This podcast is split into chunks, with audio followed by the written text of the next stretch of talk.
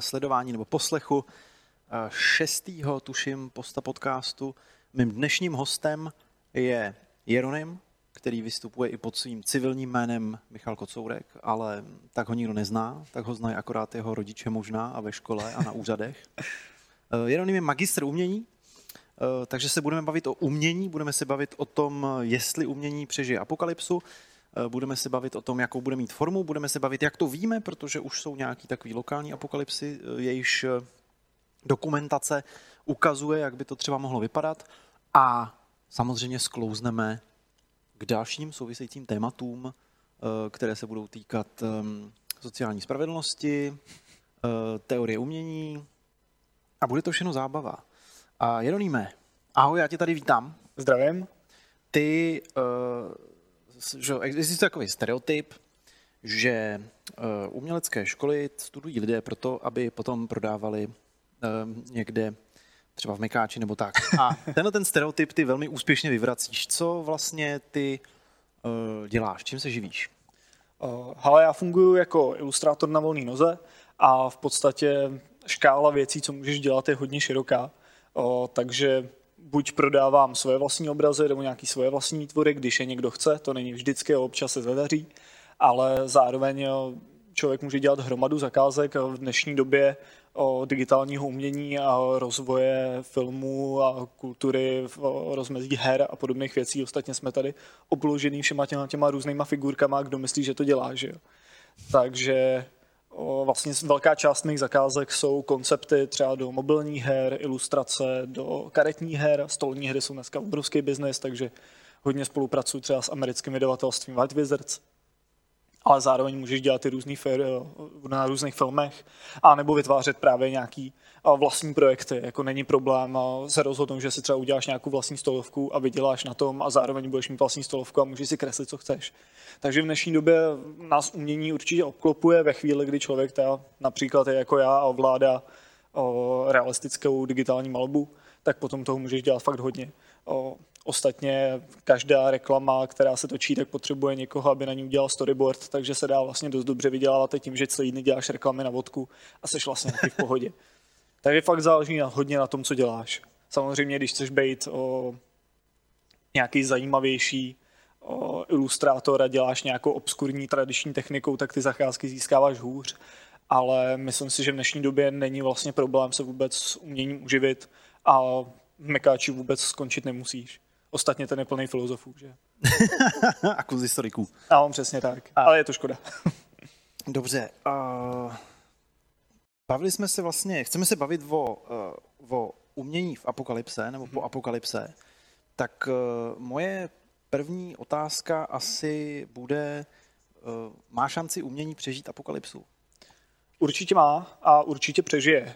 Umění je spjatý s lidma neodmyslitelně, dělá ho většina lidí, když může.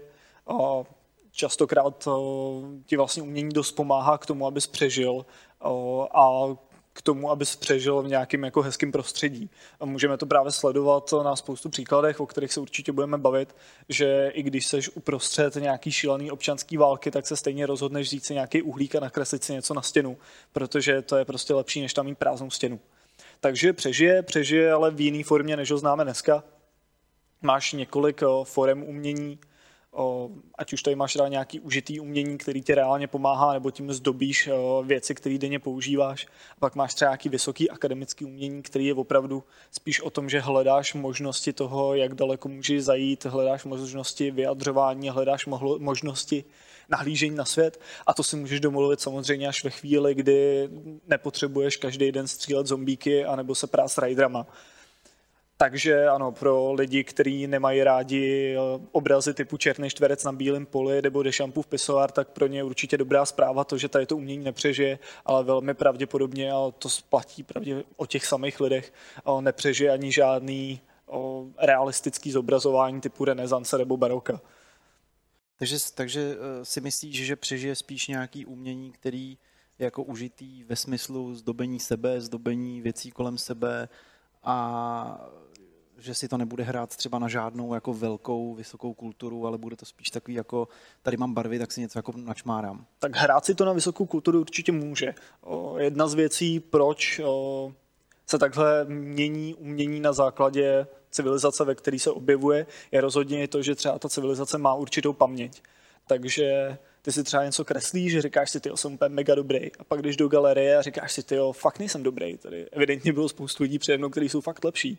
A o těch lidech se poučíš, o, dokážeš se teda učit mnohem rychleji, než třeba ty lidi před tebou, protože se naučíš z jejich chyb, nějaké kopíruješ, vytvoříš si ten styl a potom se třeba prostě ve 20 řekneš, wow, tak už prostě umím výborně realisticky malovat, nebo když jsi třeba Picasso, tak to už umíš už někdy v 11 a přemýšlíš nad tím, tyjo, co dál a vymyslíš třeba nějaký nový umělecký styl, protože už tě prostě nebaví to, co děláš a co dělali lidi před tebou. Když to, když žiješ v nějaké civilizaci, která v podstatě nemá žádnou paměť, nebo ta paměť je minimální a zaměřuje se na jiné věci, tak si třeba v jednu chvíli nakreslíš nějaký totálně divný schematický obrázek, který bychom dneska brali v podstatě jako nějaký naivní umění o člověka, který se fakt na uměleckou školu nedostane, ale vzhledem k tomu, že nemáš žádný porovnání a jsi třeba prostě jediný ve svém tribu, který to dělá, tak si ostatní říkají, ty tady to je, to je ono, to je fakt vysoký umění, to je žádný jako... vzít do ruky pastelku, toho budeme krmit a vy nám kreslil obrázky. To je fakt jako pecka, to tady prostě nikdo v široký pustině tady to neumí, hlavně protože to třeba nikoho nenapadlo dělat. Že?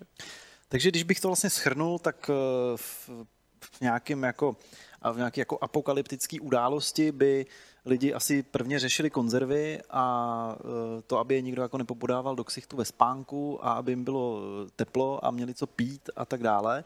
A pak, když by se ta společnost trošičku jako stabilizovala, tak by se asi nejspíš rychle vrátili k tomu, že, uh, se jim, že chtějí vlastně vidět hezké věci. A my, když jsme tuhle, eh, tenhle ten eh, podcast připravovali, tak jsme se, tak jsme vlastně vycházeli trošku z tvojí přednášky, že jo, kterou jsi měl na Junktownu. Mm-hmm.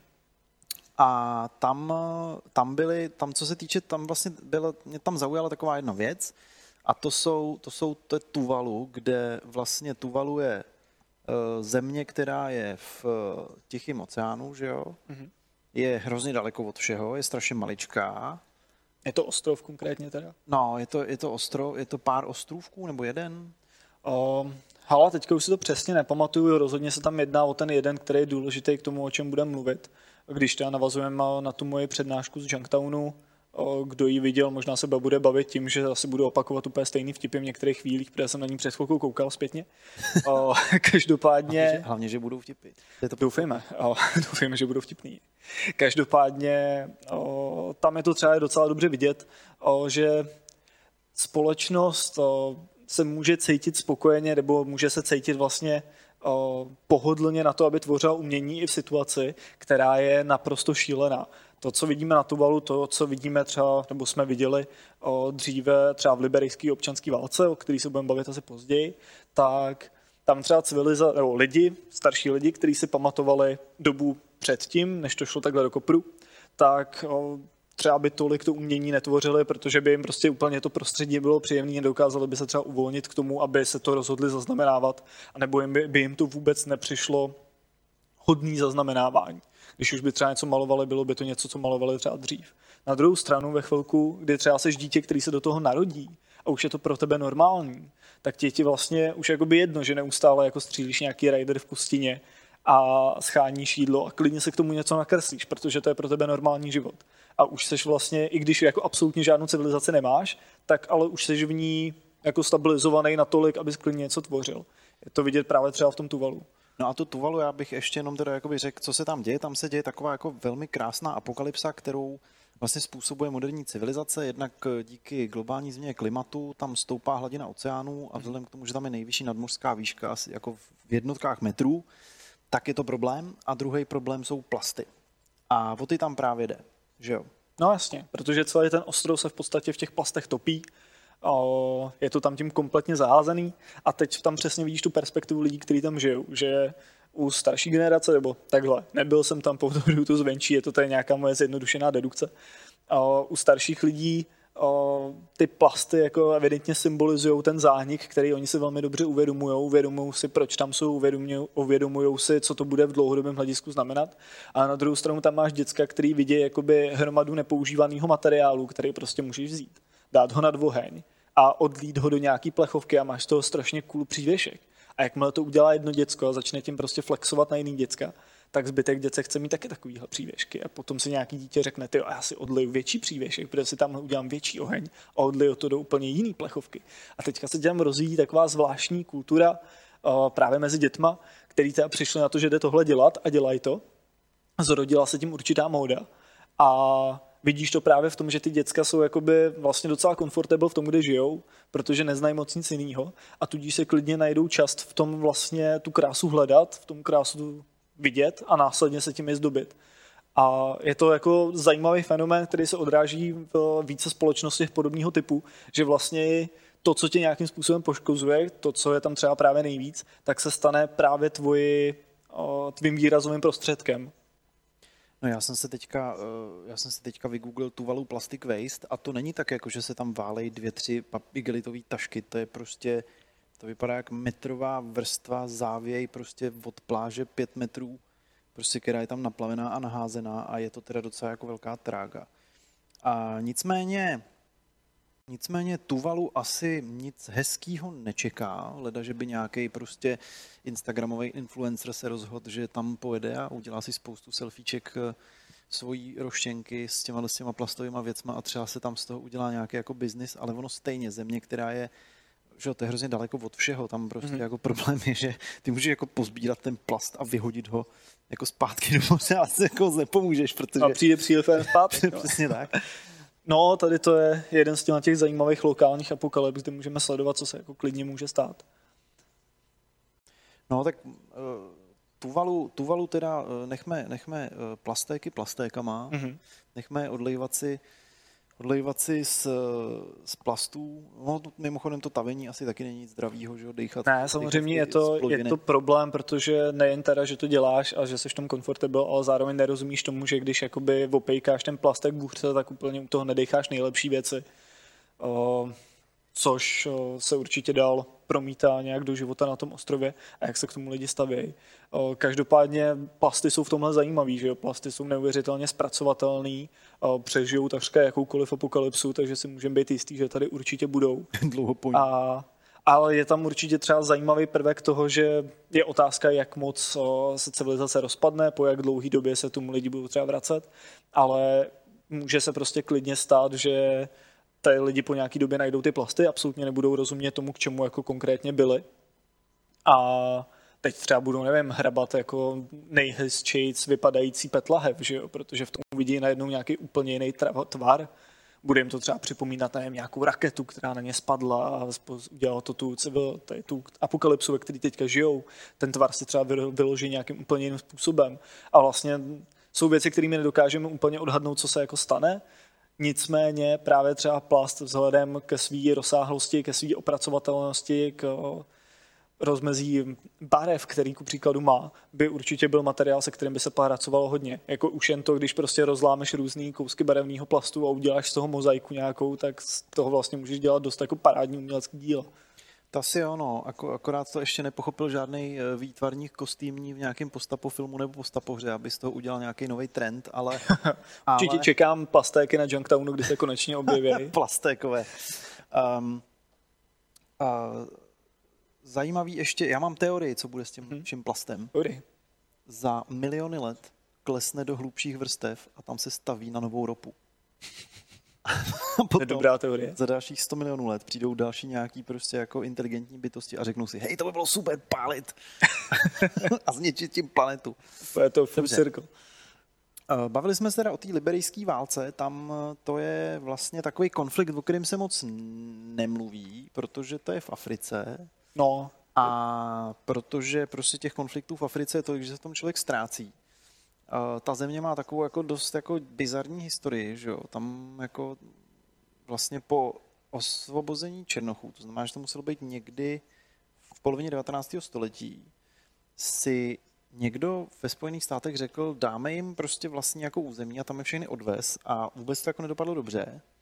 No, jako historie té země je hodně obskurní a já jsem to nestudoval nějak v poslední době, takže tady rozhodně nechci předávat nějaký hodně konkrétní informace nebo tvrzení, za kterými bych si nějak výrazně stál.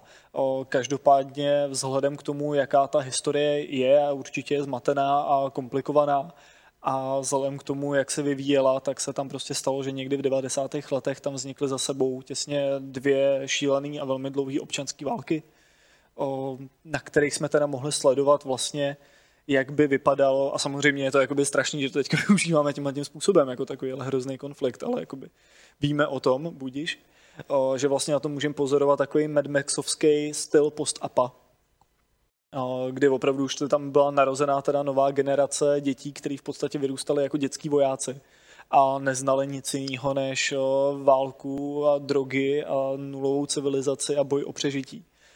A přesně na nich si vlastně mohl pozorovat to, jak by se mohla civilizace vyvíjet v těchto těch etapách případné apokalypsy. A právě třeba je to, že Tenhle ten konflikt je zajímavý tím, že jistý válečný fotograf se právě rozhodl, když viděl, jak to probíhá, zaměřit se na fotografování uměleckých děl právě těch dětských vojáků. Že jo? Což je docela důležitá věc, kterou si lidi, lidi hodně neuvědomují, že z mnoha důvodů, když se koukáme na nějaký postapo filmy, hrajeme nějaký postapo hry nebo jsme na Junktownu, tak tam nejsou děti z jasných důvodů. A zapomínáme tím pádem na to, že děti prostě čmářou všude a čmárat budou. A jestliže v dnešní době není všechno počmárané od dětí, což je hlavně proto, že za to trestáme, tak ve chvíli, kdy to dítě bude najetý na perníku a bude mít v ruce kalacha, Aha. tak ho za to trestat nebudeš, protože nebudeš riskovat to, že prostě proti tobě ten kalach že obrátí a hlavně to bude tvůj nejmenší problém. No. Takže on si tam vlastně vzniknul toho, že nebo všimnul toho, že tam vzniklo fakt hodně krezeb, který ten konflikt provázely a byly hodně tvořený právě těma, těma, těma dětskýma vojákama. Já ti do toho jenom vstoupím, ten člověk se jmenuje Tim Hedrington. Jo, díky. A uh, vy, narodil se v roce 70 a umřel v roce 2011 v Libii při nějakým, uh, v té občanské válce, protože to, jak jsi říkal, byl válečný reportér. A vydal o tom několik knih, které jsou jako hrozně zajímavý. Uh, doporučuji všem si se na to podívat. My mimochodem do popisu podcastu dáme všechny tyhle ty jména. Dáme nějaký odkazy třeba ty věci. A odkazy a tak, protože je dobrý se na ty věci občas podívat. A a Tim Hedrington teda tam zjistil co? Zdokumentoval tam co? Tak se zdokumentoval to za prvé, že výtvarný umění dětí je po celém světě hodně podobný a včetně toho, co mají tendenci zobrazovat. Takže o, to, proč zobrazovali a co zobrazovali, má samozřejmě zase svý zajímavý důvody. O, spoustu těch, těch vojáků nemělo žádný žolt. O, vlastně to, co bylo výhodou toho, že jsi nějaký voják, je, že teda máš ostatní lidi, kteří kolem tebe střílejí do těch lidí, co střílejí po tobě že je vás víc. A když přijete do nějakého města, tak ti prostě řeknou, hele, zaber si nějaký byt, zaber si nějaký věci, můžeš v ní bydlet. Spoustu těch vojáků si potom vybudovalo tradici toho, že když přišli do nějakého tohle bytu, tak ho označili nějakou třeba svoji značkou a začali ten byt zdobit, pravidla tím, že nějakýma uhlíkama, tuškama, věcma, co našli nějakou barvou, si ho začali vymalovávat buď nějakýma výjevama ze svého života, anebo zaznamenáváním věcí, kterým jsou blízký. Takže to došlo tak daleko, že on popisuje potom v té své knížce nebo v těch svých zprávách, že vlastně když si znal značku konkrétního vojáka a věděl si, kudy šla ta jeho armáda nebo ten jeho gang, tak si mohl velmi dobře sledovat, kde on přesně bydlel, kudy chodil a tak, protože to všude bylo označené jako tohoto jeho značkou nebo nějakou jeho vlastně charakteristickou činností. No a co se týkalo dětí, tak kreslili vlastně podobné věci, jako kreslej děti u nás a vlastně dost podobným stylem až na to, že to bylo děsivý a totálně hororový. Takže místo toho, aby nakreslil prostě obrázek, tady já si se svým bráchou hraju se psem, tak tam byl obrázek, tady já si se svým kámošem prostě střílíme civilisty. A nebo místo toho tady jsem nakreslil svého oblíbeného plišáka, tam bylo tady jsem nakreslil svoje AKčko ten styl kresby je v podstatě stejný, je to prostě jednoduchá schematická kresba, kde důležitější věci jsou větší, méně důležitější věci jsou menší, eh, perspektiva moc neexistuje a všechno je tak jako zajímavě rozházený, tak jak ti to zrovna přijde pod ruku a má to, svoje, má to určitě svoji krásu. No ale je to absolutně šílený, protože je to úžasný pohled do života, do duše těch, těch lidí, kteří se tomu konfliktu jako zúčastňovali. A pak tam máš spoustu fotografií toho, kde opravdu jako sedějí ty úředníci nebo vojáci v nějaké místnosti a něco tam řeší a všechny stěny jsou jakoby pokresleny nějakýma hroznýma válečnýma citátama nebo nějakýma hláškama z boje, podpisama těch vojáků a nebo právě popisem vlastně válečných zločinů, který tam prováděli. Což jako vůbec není hezký. Na druhou stranu nám to velmi dá, dobře vlastně ukazuje, že o, lidi budou tvořit za jakýkoliv situace. No, mě na, tom, mě na tom přijde jako vlastně zajímavý, že kromě toho, že jsou tam teda jako obrázky, což bych což bys od těch dětí čekal, tak uh, jsou tam i vlastně spousta těch jako citátů, který hmm. nejsou, dejme tomu, nějak jako hluboký a promyšlený, ale o to jsou jako mrazivější, jo, že, hmm. Že jsou to často takové jako věci, co si asi ten člověk hodně často opakoval, aby se z toho nějak jako vlastně nezbláznil, nebo aby si s tím nějak jako vyrovnal. A a vůbec to vlastně není nic hezkého. No. Ty dětský vojáci, to je prostě jako obrovský problém, že jo? ale je to jako věc, kterou, která válečnictví doprovází vlastně skoro celou jeho dobu. Že? Vzpomeňme si na husická práčata. No, tak jasně. To byly prostě jako deprivovaný malí hajzlové, který prostě jednak teda sestřelovali eh, ty rytíře prakama z konňů, teda prej, ale hlavně měli jako nožíček a, a, a doráželi je prostě na zemi, že? A byli to prostě jako deprivovaný malí hajzlové podle všeho, který prostě jako byli dost asi podobný mentálně těm, je to těm, těm, liberijským, těm liberijským dětským vojákům. No. Takže uh, ta Afrika vůbec je v tomhle jako zajímavá, že jo? tam je celá řada prostě konfliktů, o kterých my jako, který tak jako už nemáme sílu jako vnímat. Mm-hmm. Uh, většinou tam jde o nějaký jako zdroje v surovin pro výrobu uh, elektroniky, to znamená, že pokud ten, ten, ten noťaz, který mám teďka před svou, tak jako klidně mohl jakoby Eh, nějaký suroviny na něj pocházet z nějakého naleziště v Africe, o který tam právě tyhle ty milice bojují. Zajímavý je, že eh, vlastně ty suroviny se pak tam zase dostanou zpátky. My jsme, když, když, jsme, se, když jsme se připravovali, tak jsme narazili na eh, město Ablu, Ablu Bluši, nebo jak to, jak to číst, že jo? Aha, netuším. No. Jsi dobrý, že to vůbec takhle vyslovuješ na Akblu Bluši Akblu Bluši a lidi mu tam říkají Gehena, ne, tomu místu. Já nevím, já jsem našel jenom Akbulbuš je, uh, má to tři a půl hvězdičky na uh, Google v recenzích, okay. což mi přijde, což mi přijde jako hodně. Je to vedený jako skládka odpadu a je to prostě skládka odpadu, kde vlastně se děje něco trošku podobného jako na tom Tuvalu. Mm-hmm. Akorát, že nevíme, jestli si tam z, z té elektroniky někdo něco odlejvá, ale prostě to je jako jeden velký, jed, jedno velký peklo, No jako rozhodně otázka, co se tam děje, najít z toho nějaký zprávy není úplně jednoduchý a není to, že samozřejmě úplně moje expertíza, abych o tom nějak učeně vykládal.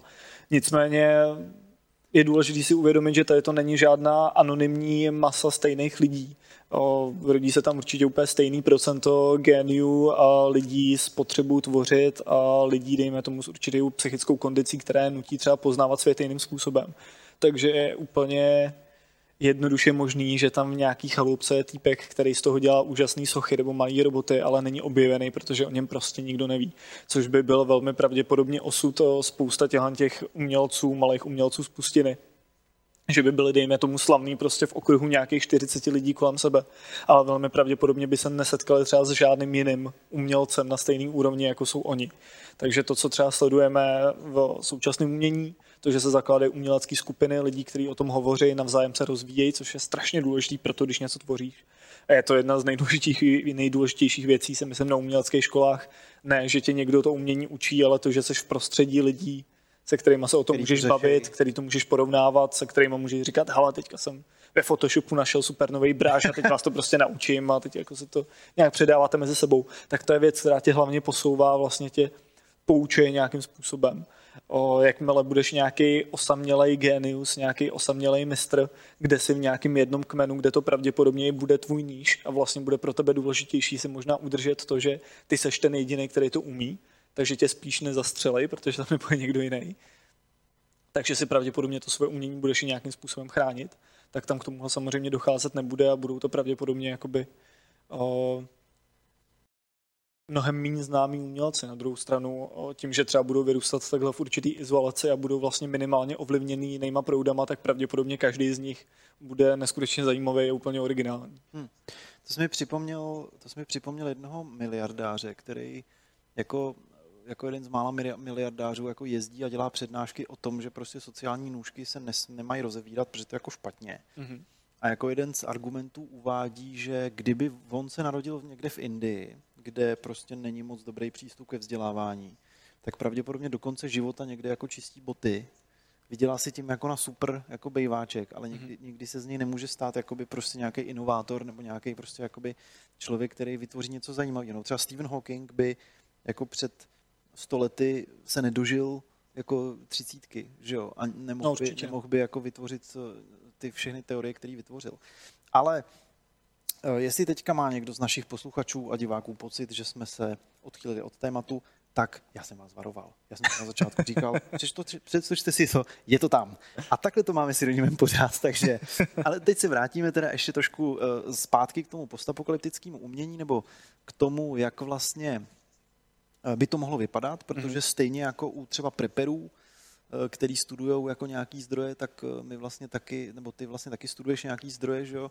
ať už jsou to teda ty, ty Hertingtonovy fotky, nebo ať už jsou to ty lidi z Tuvalu, tak pak ještě jeden velice zajímavý zdroj, když zůstaneme mimo civilizaci, a sice v Rumunsku, tak, tak, tak jsou tuneloví lidi rumunský. Že jo? jo, ale tuneloví lidi nejsou čistě výhrada Rumunska, i když je to zajímavý, dobře zdokumentovaný případ, o kterém se budeme bavit.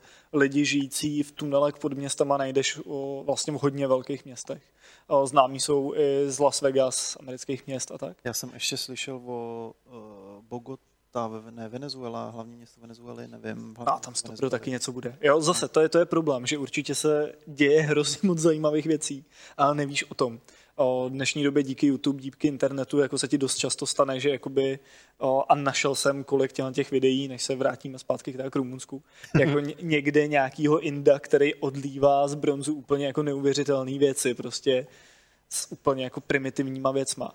A nikdo by o něm totálně nevěděl, kdyby nešel prostě kolem někdo s mobilem, nenatočil ho, nedal ho na YouTube, tam se ho náhodou někdo nevšiml, nedal ho na nějaký fórum, tam se ho náhodou nevšimlo 20 dalších lidí.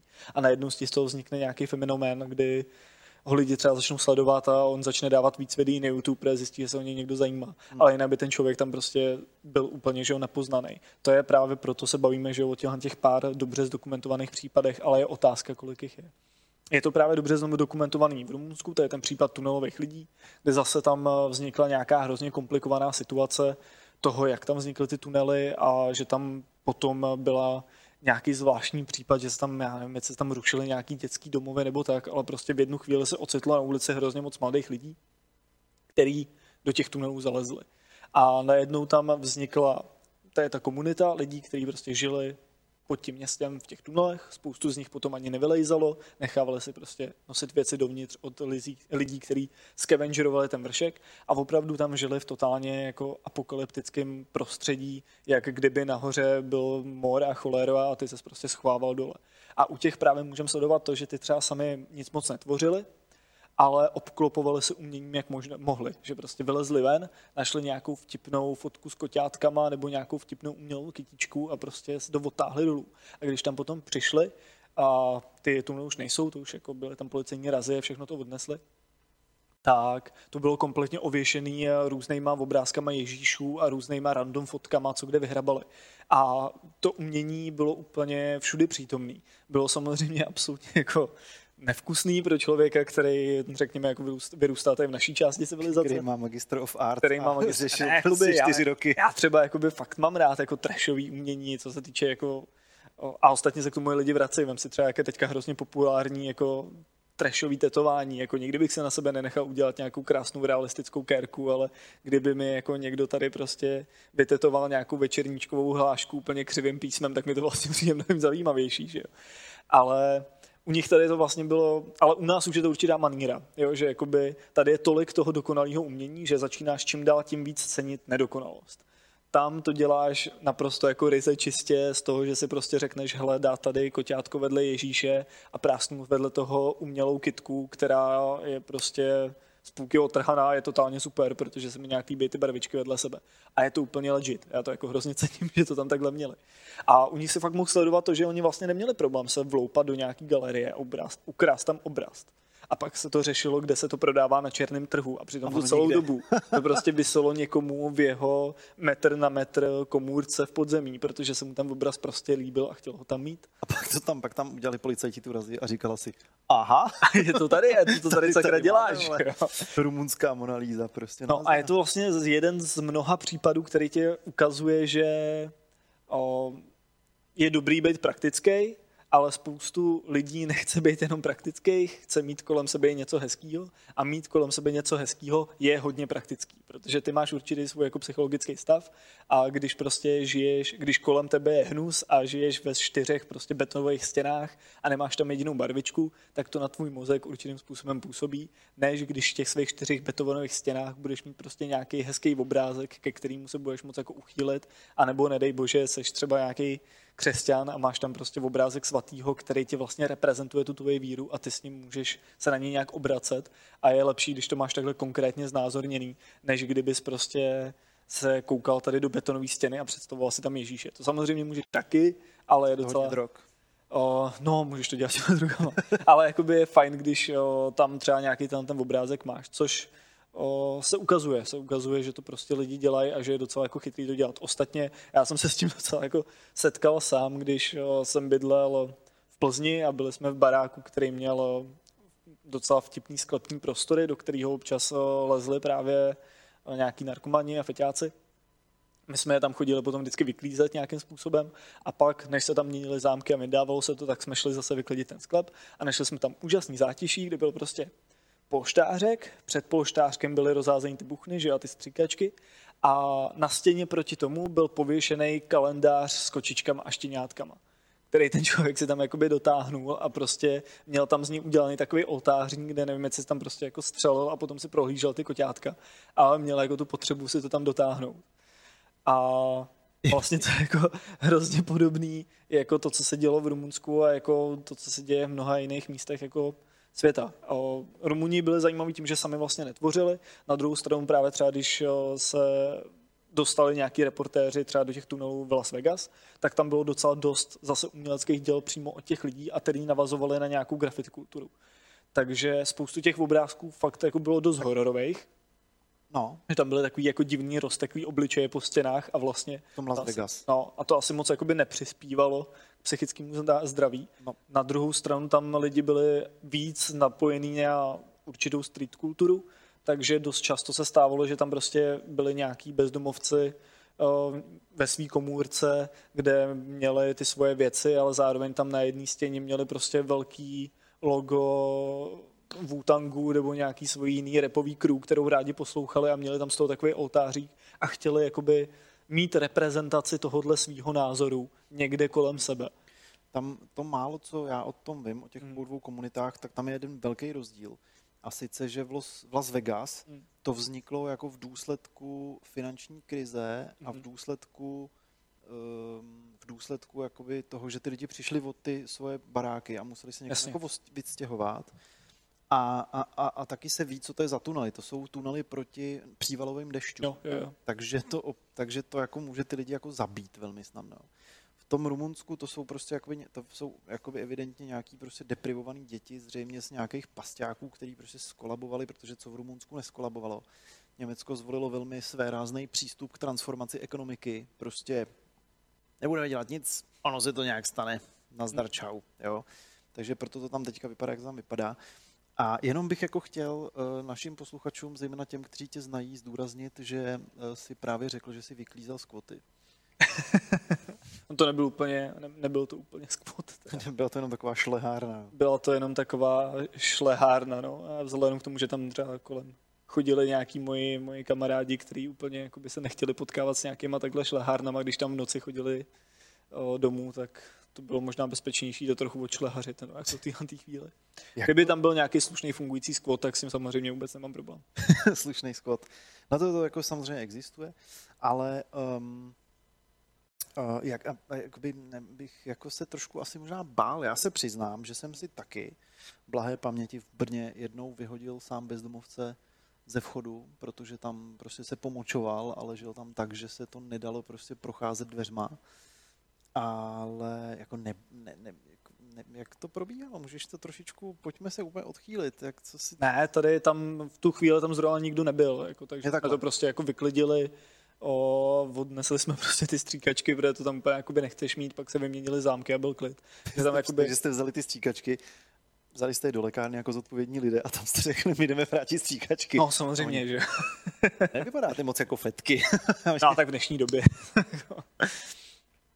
No, takže jakoby tenhle ten případ konkrétně nebyl nějak dramatický. Jinak co se týče zase o, třeba bezdomovectví v Čechách a tohle těch o, příkladů, tak kousek, zrovna dneska jsem měl kolem, je to kousek za Kačerovem, když se jede směrem na Ikem, tak tam je most a pod tím mostem o, žije teda nějaký evidentně svérazný dobro, bezdomovec, který tam na té stěně, obrovský betonový, která nad ním je, tak měl velký nasprejovaný nápis příspěvky sem a šipku na tu jeho postel.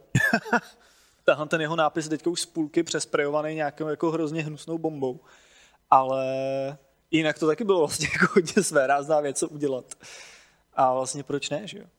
Vlastně, když se bavíme o, když se bavíme o postapu a umění nebo umění v apokalyptických podmínkách, tak bychom se mohli vlastně klidně bavit o 80. letech a o Bronxu, že? nebo o 70. 80. letech o Bronxu, kdy Bronx eh, kdy Bronx vypadal tak, že tam byla, vypadal jak Beirut, že vlastně hmm. většina těch, většina těch baráků byla jako no, totálně zdevastovaných, eh, kvůli, kvůli pojistkám se pálily, zapalovali se, hořelo jich tam jako několik desítek třeba za den. Jasně, no. A, a žili tam ty, eh, ty vlastně přistěhovalecké komunity, které na tom byly podstatně hůř, než jsou dneska, ještě dneska na tom nejsou nějak skvělé.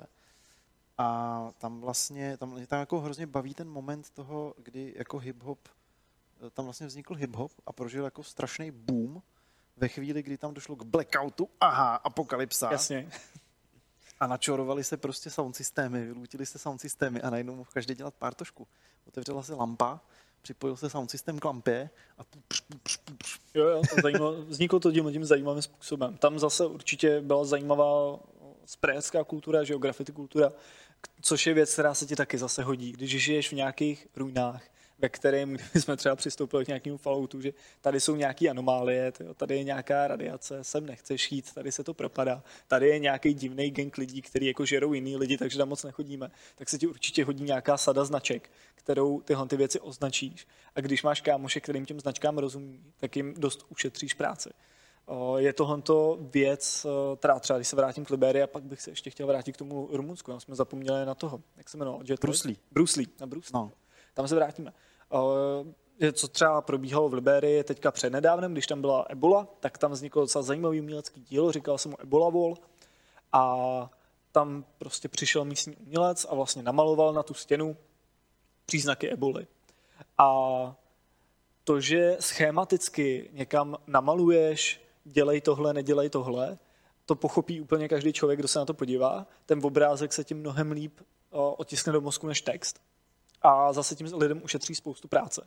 Bylo to vidět jak na téhle Ebola Wall, bylo to hodně častý eh, ve středověku, k příkladu, že si zobrazoval ty různé biblické příběhy, říkalo se tomu Bible chudých, byly to takový jako vtipný komiksy a zase potom, když si někdy dělal kázání, tak se akorát ukazoval na konkrétní obrázky a lidi na to koukali a říkali si, jo, jo, tak takhle to probíhalo.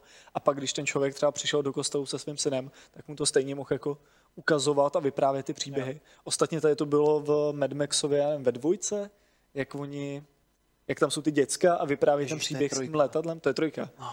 A... To, to je trojka dvě. To je trojka, trojka, trojka Mad Max jsou dva filmy za sebou. Jo, Nejdřív klasický Mad Max, takový už trošku vyhrocený prostě ACDC Mad Max s Thunderdomem, že jo.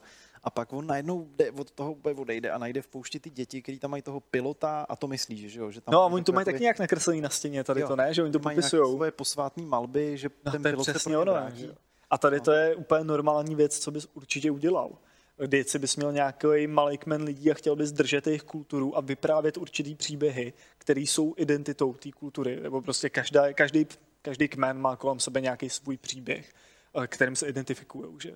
tak je pro tebe nejjednodušší ho zobrazit tímhle tím způsobem. Každý člověk nakreslí stickmeny, nakreslí nějaký základ, pravděpodobně právě vyvolíš toho nejschopnějšího z kmenu, který zhruba chápe, jak se to má dělat, má na to třeba nějaký přirozený talent, kde to někdy si to šudlil a někde bokem, zatímco vy jste stříleli mutanty, tak konečně je k něčemu dobrý. A necháš ho namalovat tyhle ty věci. Že jo? Hmm. Takže tady to je zase styl umění, který by dozajista přetrval a je vlastně strašně užitečný. Že? Krásně toho využívá jedna současná uh, nadnárodní korporace ve svých návodech. Jo, jasně, jasně, jasně. jasně. IKEA prostě, že jo, má no, to je typický příklad, no. slov. To je úplně typický příklad. A je zajímavý ale, že ta IKEA dělá jakoby vlastně technický nákres mm-hmm. a nějaký návod v něm a existuje určitý procento lidí, kteří to za živýho boha není schopný pochopit a pak, a pak existuje určitý procento lidí, kteří říkají, ty neexistuje nic jednoduššího, než prostě použít návod z IKEA. Mm. Jo. Nebo Lego vlastně, všechny tyhle ty stavebnicové systémy tohle to jakoby využívají akorát jako technický název, kdežto ty si vlastně zmínil, že se to dá použít jako uh, vlastně docela důležitá věc, eh, epidemiolo- epidemiologická nějaká, epidemiologitivá, to neřeknu, epidemiologický návod. Jo, což je, což je hrozně zajímavý. Takže asi si umím představit, že v tom eh, Mad Max Fury Road, tak tam mají to město, kde hrozně šetří vodou.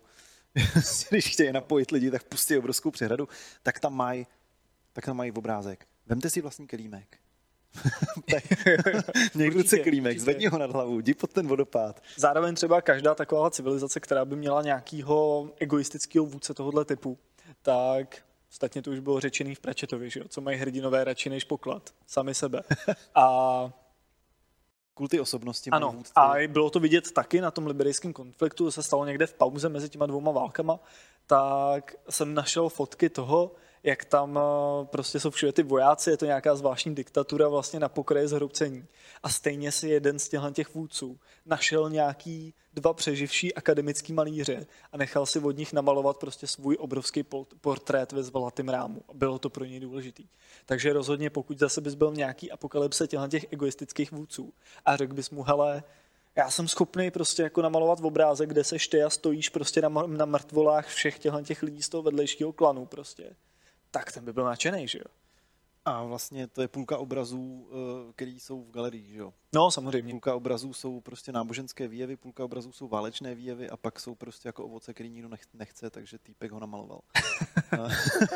no, jenom, jenom já... Můžeme to zjednodušit takhle. ne, samozřejmě, já se omlouvám, ale tak já jsem tady od těch joků, já jsi tady od těch informací. Já ti to vůbec prostě zase takhle rozdělený. v zásadě to bylo docela pravdivý. ještě, mě, ještě mě baví ta scéna, jak prostě přijdou ty drancující liberijský vojáci, aby někoho jako podali do ksichtu a znásilnili. A tam stojí týpek s obrazem a říká, já umím tohle, já umím tohle. No, ale vlastně za pokus by to skoro stálo. Když by se vědělo, že velký vůdce hledá prostě někoho, kdo to, no.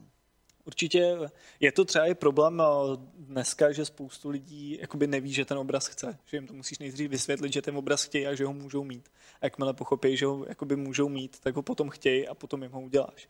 A je to třeba, jakoby, pro mě to bylo osobně, když jsem jako začal nějakým lidem nabízet, že jim můžu namalovat nějaký jako vtipný portrét a najednou oni zjistili, že můžou mít doma svůj prostě portrét, jak by vypadaly jako nějaká potvora z Lovecrafta třeba. A najednou jim to přišlo hrozně zajímavý, samotný by je to nenapadlo. Ale najednou, když zjistili, že mají tu možnost, tak by to najednou šlo. Což by přesně jako byl zajímavý úděl třeba těch, těch malířů, protože jakmile by jeden klan zjistil, že druhý klan má obraz, jak vyhrál nad tímhle klanem, tak nutně taky potřebuje obraz. vlastní obraz a musí být větší hlavně. No, což potom ale zase nastává ta druhá strana toho meče. Krásně je to zobrazený ve filmu uh, Andrej Rublev od Tarkovského, kde právě si, a je to případy, který se děly, kdy právě si třeba nějaký takovýhle jako kníže pozval nějakého slavného umělce, aby mu tady vymuloval prostě jeho, jeho kostel a když potom viděl to dílo, tak si řekl, jo, to by bylo hrozně cool, kdyby to nikdo jiný neměl, tak já mu seknu ruce což se stávalo a klidně se to člověk může, může jako stát, když je moc dobrý, že na to může doplatit. A to, ale to, a to se bavíme o jaký době? O, aha, to byl nějaký jako střed, středověk Rusku. Raný to, no. Hm, to je jako ve středověku docela tohle to frčelo, no. No, ale jakoby dělalo se to a, a jako mohlo se ti jako umělce lehce stát, že tě prostě někam zavřeli a něk, nikam jako jinam tě nepustili, abys to náhodou prostě neudělal někde jinde. Ne, no. Eh, ještě jak, jsi, ještě jak jsi vlastně říkal o tom, eh, jak jsme se bavili o těch značkách, mm-hmm. stalkerských značkách. Jasně. Tak oni takovýhle systémy v historii existovaly, akorát já teďka, myslím, že Tuláci měli takovýhle značky, jo, určitě. Že, že tady ti dají najíst, tady ti nechají přespat v seníku, tady na tebe pustí psa. Ale to, o tom nic nevím, takže bych se do toho nechtěl pouštět. Jenom jako, když jsme se bavili o těch sprejích, mm-hmm. tak vlastně jedna taková docela zajímavá a, kapitola v té tvojí přednášce, kterou eh, bych tady možná malinko na, na, na, načal, je, kde vlastně brát jako ten materiál na tom malování, protože, protože eh, vlastně spousta těch barev je produkt nějakého petrochemického průmyslu nebo nějakého prostě složitý chemie. Eh, některé barvy vlastně do vzniku moderní chemie bylo hrozně těžký, modrá třeba byla hrozně těžká vlastně vůbec namíchat, že jo? Mm-hmm. Tak jak to vlastně, jak to vlastně tahle tam materiálně, materiální stránka celé té věci, jak, jak tohle to máš zanalizovaný? Ale přesně vtip, který jsem dělal na přednášce na Junktownu právě byl, že jako všichni budou lutovat obchody se zbraněma, sídlem, ale pravděpodobně růžový balakryl bude věc, kterou budeš lutovat dost pozdě. A, a jeho na světě fakt hodně. Těch, Růžovýho balakrylu. No, jako těchto těch typů barev, kterýma prostě vymalováváš všechny ty obrovské stavby, tak jako máš fakt hodně barev na světě. A ty barvy fakt dlouho vydržej. A i když nevydržej a stvrdnou, tak je dost jednoduché je rozmlátit na pigment a máš prostě ten barevný prášek a pak to akorát smícháš s nějakým pojedlem, což může být klidně vajíčko nebo nějaký podobný bazmek a máš barvu, že jo, jsi vysmátej. Takže dostat se k barvám by rozhodně bylo mnohem jednodušší než dřív. A už jakoby dřív si mohl dělat dost barevné věci. O, víme, že všechny ty o, bílý, krásný mramorové sochy ve, ve starověkém Řecku a Římě byly samozřejmě zářivě pomalované. Všechny ty krásné bílé chrámy byly taky zářivě pomalované. Středověk byl mnohem barevnější, než lidi předpokládají, že byl. Takže i v těch situacích o, se šlo dostat k docela široký škále jako zajímavých barev. A teďka jakoby si dokážu představit, zase možná je to víc nějaký game design, o, než o, nutně jakoby vývoj, který by se stal, ale mohl bys mít rozhodně kmen, který by se usídlil o, v nějaký prostě bývalým velkoskladu balakrylu a měli by tam prostě milion odstínů všeho a flexovali by na ostatní kmeny, že by prostě měli auta pomalovaný mažentou a šílenou svítějou prostě růžovkou a fialovou a žádný jiný kmen by to neměl, neměl a oni by si to bránili a byl by to jejich níž a všichni ostatní by to taky chtěli, protože bys měl prostě svoje hnusný zaflákaný auto a najednou by kolem tebe jezdil frajer prostě v totálně pruhovaném autě, který svítí na 300 metrů. a teď by prostě jako, moje brejle. No a teď by prostě bouchal do toho auta, úplně by se ti smál, že jsi tady prostě nějaký, loser, vole, nějaký totální hnědař tady prostě, že si děláš barvu z hlíny, prostě jak největší pezant. A myslím, že se, že klidně by to mohlo jako obrátit až do nějakého jako vývozního artiklu, protože zase známe to z historie, že čím barevnější si měl oblečení, čím jako vybranější barvy a zajímavější si měl, tím víc se flexoval na okolí a tím víc to všichni chtěli. O, ostatně barevna, barevnost byl odznakem tvýho statusu, takže jo, klidně se dokážu představit takovouhle situaci. Jo. Jako myslím si, že by to byl docela zajímavý zajímavá věc v nějaký postapokalyptický hře, třeba v nějakém Borderlands, kde prostě bys měl tady ten totálně pomalovaný klan a tady nějaký vůdce z jiného klanu by se rozhodl, že v jeho klanu všichni nosí prostě hnědou a šedou a on chce mít prostě výrazně růžovou, protože sakra je to hrozně tvrdá barva, nikdo to nemá a on chce ostatní flexnout, takže ti tam vyšle, abys prostě převez nějaký balík té barvy jako a potom abyste to zpracovali, abyste tím třeba namatlali si tím auto a nebo bys měl právě třeba nějakou káru, kterou jen v tomhle tom konkrétním klanu bys mohl barvit nějakýma konkrétníma barvama, protože nikdo jiný je nemá. Uh, rozhodně, jakmile jakoby máš nějakou takovouhle drahou věc, tak i z ní určitě můžeš udělat výhodu. Hmm. Uh, máš, nějakou, máš nějakou, my jsme se tady bavili uh, o tom, že to umění vlastně může nabývat jako e, různě jako sofistik, různý míry sofistikovanosti to nazývejme, jo? Hmm. že ty liberijské děti si tam teda nakreslejí ten vrtulník známý, že jo, a je to prostě jako čmáranice v podstatě, když to řeknu blbě. Uh, pak a oproti tomu jsou ty jako umělci, kteří to spolu teda jakoby řešejí a kopírují, nebo jakoby učí se jeden od druhého. No, učí se z historie, že umění, kterou znají, které no, posouvá. Tak, přesně tak, ať už jako tím, že se spolu baví, nebo tím, že prostě se koukají na nějaký jako tamhle prostě, jak se jmenoval ten týpek, co nakreslil Monolízu, to je jedno. A, a nějaký, nevím, ale. A, a vlastně, eh, takže to umění, eh, zcela evidentně mu dává jakoby eh, hodnotu, hodnotu až ty lidi, jako, že Hmm. může nakreslit prostě týpek, co nakreslil Monu Lízu, tak kdyby ji nakreslil a nikdo nikdy neviděl, tak to není nejslavnější obraz světa, nebo když to asi, nevím, co je nejslavnější obraz světa, ale rozumíme si. No jasně. Jo? jasně. A zajímavý v tomhle tom jsou třeba ty egyptiani, o kterých jsme se taky bavili, to už jako hodně odbočujem, který vlastně který vlastně uh, se nikam moc jako neposunuli za ty 3-4 tisíce let. Prostě pořád ten paňáček je prostě malej vzadu, ale nad, jsou nad sebou, že jo? nemají žádnou perspektivu, jsou prostě hrozně schematický a, a jakoby, co, co, jakoby, že ta trvanlivost toho umění je taky jakoby zvláštní taková kategorie. A jenom teďka zase jenom skočím trošku. Nesmíme zapomenout na toho, na toho Bruce Leeho. Bruce Lee, Ale po egyptěnech, po egyptěnech. po egyptěnech bude Bruce Lee. Bruce Lee asi necháme nakonec. Už se blížíme ke konci, takže pak Dobře, dobře, Bruce ale na, na to bychom neměli zapomenout. uh, no, egyptěni. Umění vždycky reflektuje dobu, ve které je tvořený. Jestliže žiju v době, jako je třeba 20., 19., 20. století, kde prostě můj táta ještě jezdil na koni a já už jezdím vlakem a uh, můj syn už se skoro blíží k přistání na měsíci, což je pro mýho pradědu úplně jako nepředstavitelný koncept, tak umění se velmi dynamicky mění s tím. Jestliže ale doba zůstává dlouho stejná, tak umění může dlouho reflektovat v podstatě pořád ty podobné věci. U egyptianů to byl ještě vůbec eh, extrémní případ, nebo zase to, co já jsem se učil, když jsem byl na škole, je možný, že egyptologové už došli k úplně jiným závěrům, který já nestíhám, protože samozřejmě ten, ten research je neustále jako na pochodu, že byli neskutečně konzervativní. Takže oni se prostě v jednu chvíli rozhodli, že tohle je správně a další tři tisíce let to budeme dělat.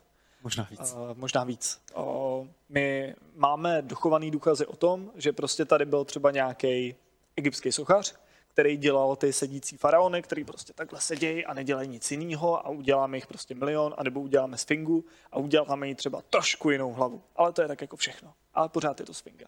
No a někde bo- bokem si z hlíny prostě uplácal úplně realistický portrét, za který by se nemuseli stydět prostě ani jako řekové. A to nikdo nechtěl, to nikoho jako nezajímalo, to si dělal tak nějak jako bokem. To měl takovýho koníčka. No, no. Nikomu to tak radši neukázal, to tak jako blbnul s kamarádama někde u řeky, že jo. Ale potom to, co bylo, to, co bylo žádaný, zase šlo o zadavatele, že jo. Vem si, že většinou si tvořil pro krále nebo pro církev, jo, prostě náboženský předáky. Tak o, ty chtěli zachovávat určitý tradice, nebyly moc monovátorský, takže tam si prostě dělal přesně to, co bylo vymezený a všichni byli spokojení a čím víc si dokázal být tradiční, tím větší se byl mistr. No to je jakoby další věc, která mě na umění fascinuje, jo, že prostě dneska, eh, zejména v takových těch jako progresivních kruzích uměleckých, je hrozně jako komerce jako něco jako špatného. Mhm. Přitom jakoby, ale to, co máme všichni doma, prostě s, eh, jakoby různý jako Pokémony a Avengery a prostě tyhle ty věci, to je jakoby komerční umění, tak ale, tak ale ty největší, jako to, co je teďka v muzeích, tak všechno vzniklo jako prostě teď mi to namaluj a, a, a, a já tě budu jako živit za to, jo? že vlastně většina toho jakoby historicky cenýho, když to řeknu blbě, umění je vlastně jakoby komerční. No jako nenutně všechno. O, ono s uměním se to má tak, že vzhledem k tomu, že ta věc sama o sobě o, vlastně nemá žádnou úplně konkrétní cenu. Jo? Jako kdybys vyčíslil to plátno a cenu Jasně. těch barev, tak a dal by si s nějakou hodinovou sazbu, dejme tomu, jak jsem to dělal. Tak jak to dělám já, když dělám nějaký ilustrace, že jo, komerční. Kolik stojí barvy ve Photoshopu? A tak tam spíš platíš za to, že potřebuješ jo, kupovat softwary a Jasně. kupovat si nový stroje a Jasně. platíš si kanceláře, který Jasně. to děláš a tak.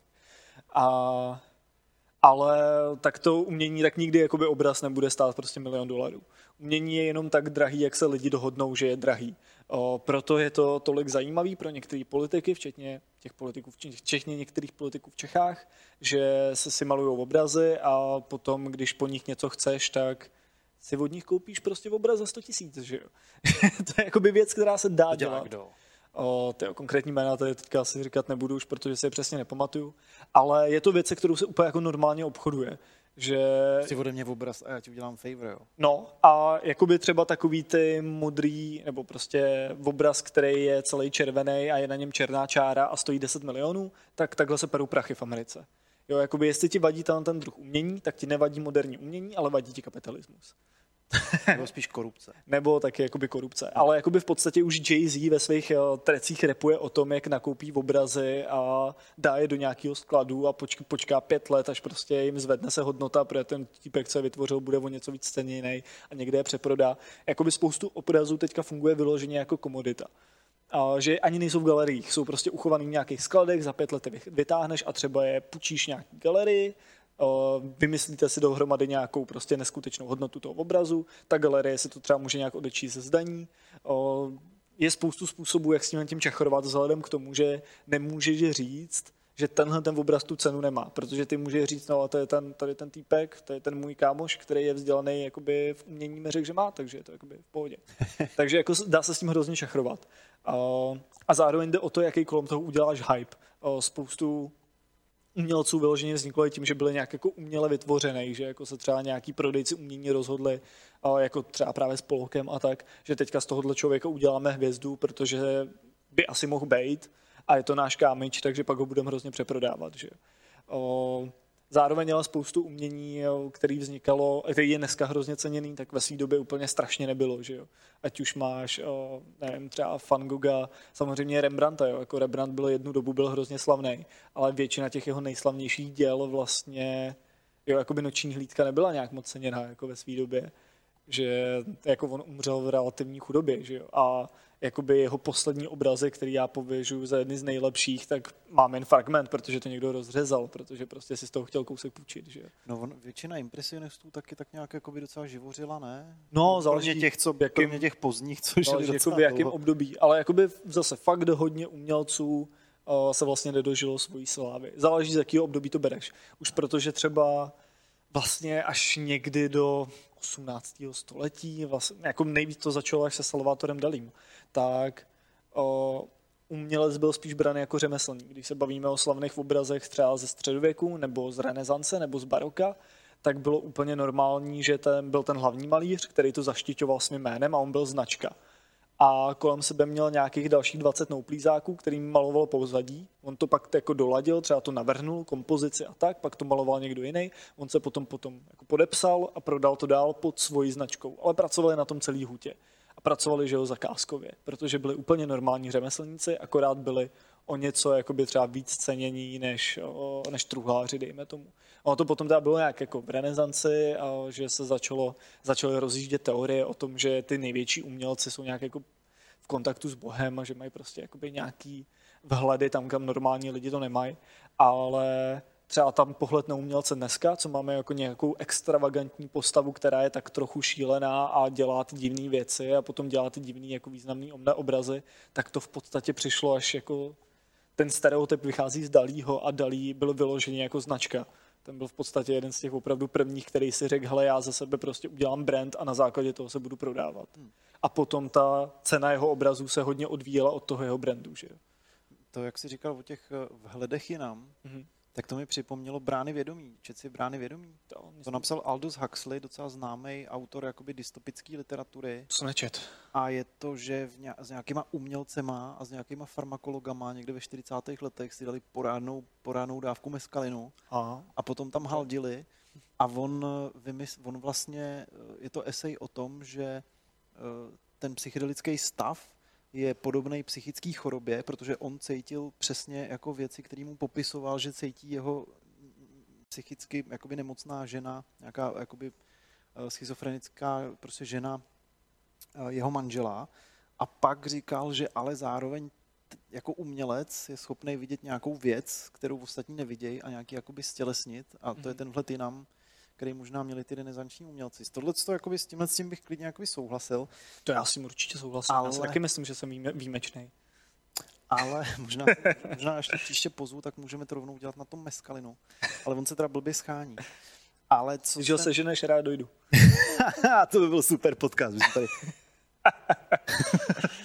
Ale um, uh, ještě, ještě vlastně, když jsme se o tom bavili předtím, tak ty si říkal, že v téhle jakoby klasické éře toho umění, kdy to byly jakoby hodně řemeslníci, mm-hmm. tak vlastně eh, se toho umění hodnotilo jeho uměleckost se hodnotila takovým jako velmi bizarním způsobem. Jo, o, hele, hodnocení umění a historie estetiky je zase kapitola sama o sobě, to, jak lidi nahlíželi na umění. Je to zajímavý struggle lidstva, který se poslední prostě 2000 let, co, co víme, snaží definovat, co je umění a vždycky, když už si myslí, že tu definici má, tak přijde nějaký nový kašpárek, který prostě něco udělá a ty si řekneš, jakoby, nevím, co jiného by to bylo než umění, ale nevěde se nám to do definice. Tak ji jako vymyslí znova a prostě za 20 let přijde další kašpárek a pořád se to mění. Takových, takových věcí, které jdou blbě definovat je hodně. No, no takže jakoby já se většinou definici umění úplně jako vyhýbám, mám nejlepší je o tom vůbec nemluvit.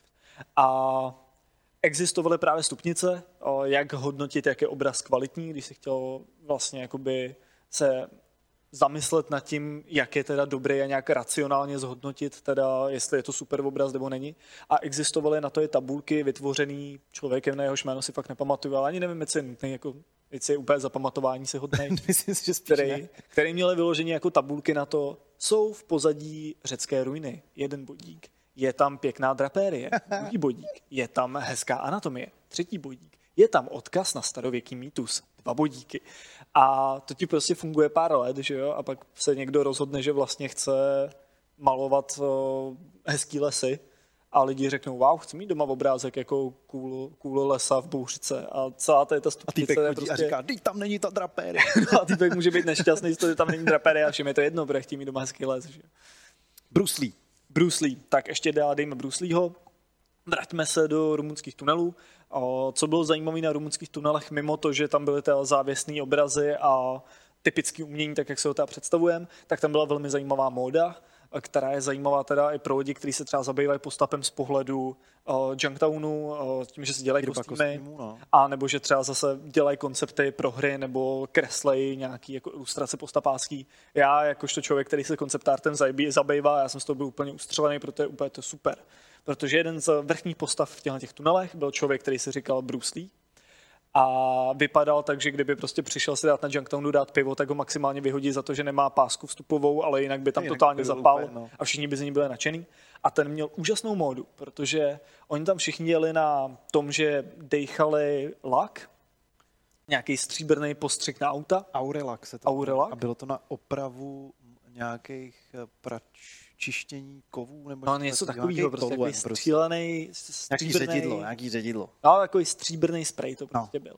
A tím si prostě vystříkáš sáček, pazně decháš a pak jsi hodně někde, že jo. Prostě jako toluje. A Bruce Lee to díloval, byl prostě velký král obchodu s tímhle tím, sám v tom měl a dělal to, že si prostě postříkával vlasy a vousy tímhle tím stříbrným sprayem a pak prostě chodil a měl koženou bundu, celý byl oběšený řetězama, do toho měl prostě jasně stříbrný vousy, jakou stříbrnou krustu na tom měl, na vousech a na vlasech a vypadal jak prostě největší boss, kdyby se jako hrál nějaký Borderlands, tak tady to je prostě věc, která na tebe vyběhne a ty si řekneš, to je to strašně cool. A já na tom právě strašně hezky vidět, jak se ti propojuje to, že to, čím se zdobíš, není náhodný. Je to hrozně podobný jako s těma dětma a plastama, že to, co je kolem tebe, to, co je vlastně nějakým odznakem tvýho kmene, tak se stane věcí, kterou se zdobíš a věcí, kterou jakoby zobrazuješ tvůj status. Takže to, že seš dealer drogy a seš doslova oblečený v té droze, čímž všem dáváš najevo, že toho evidentně máš hodně a zároveň to vypadá strašně cool, protože jsi v prostředí, na sobě všichni mají prostě umlousaný tepláky a šustáky a ty svítíš přes celý tunel tak je to jako, jsi úplně jakoby maják téhle drogy, tak je neskutečný úplně konceptár. Kdybych to viděl v nějakém filmu, tak si říkám, to dělal nějaký strašně hustý člověk. Mimochodem existuje um, film z roku 2001 Children Underground, který je dokument tady o téhle subkultuře, hmm? jestli jsi o tom slyšel. Uh, mě ten, mě ten uh, Bruce Lee s Aurelakem na ksichtě trošku připomněl, uh, trošku připomněl uh, Scarface, kde tam pobíhá týpek s kokainem na ksichtě. Ale ten to tam má omylem, ten to tam nemá schválně. Že? No ale je to witness me, že jo, postříkáš si stříbrným sprayem držku, je to v podstatě to samý. Že? To je pravda, oni si můžou Vi- Vizuálně je to hodně podobný. Aurelak, ty brďo. No dobrý. Um, já hrozně dobře se s tebou kecá, ale uh, už uh, se nám čas naplnil a nebudeme naše posluchače napínat příliš dlouho a necháme je chtít víc. Uh, to víc, uh, na který dneska nedošlo, my bychom se mohli tady samozřejmě bavit o teorii umění do nekonečna. Já jenom bych chtěl všem našim posluchačům říct, že Jeroným má vlastně stránku kde má svoje umělecké věci, ale pak má jako Michal Kocourek na Facebooku vlastně postuje hrozně zajímavý, právě takový jako jednoduchý vhledy do světa umění, kde třeba říká, myslíte si, že eh, nebo lidi, kteří říkají, že uh, moje dítě taky načmárá čmáraníky a to prodám jako abstraktní umění, tak jako nemají pravdu. Tak proč to nefunguje, no? Protože tři tečky, jo, tady hrozně jako hezký takový snippets, takový jem, krátký kousky, uh, velmi jako inteligentních a velmi jako chytrých vhledů do dějin umění právě, který často jako zně jako hrozně nudná věc.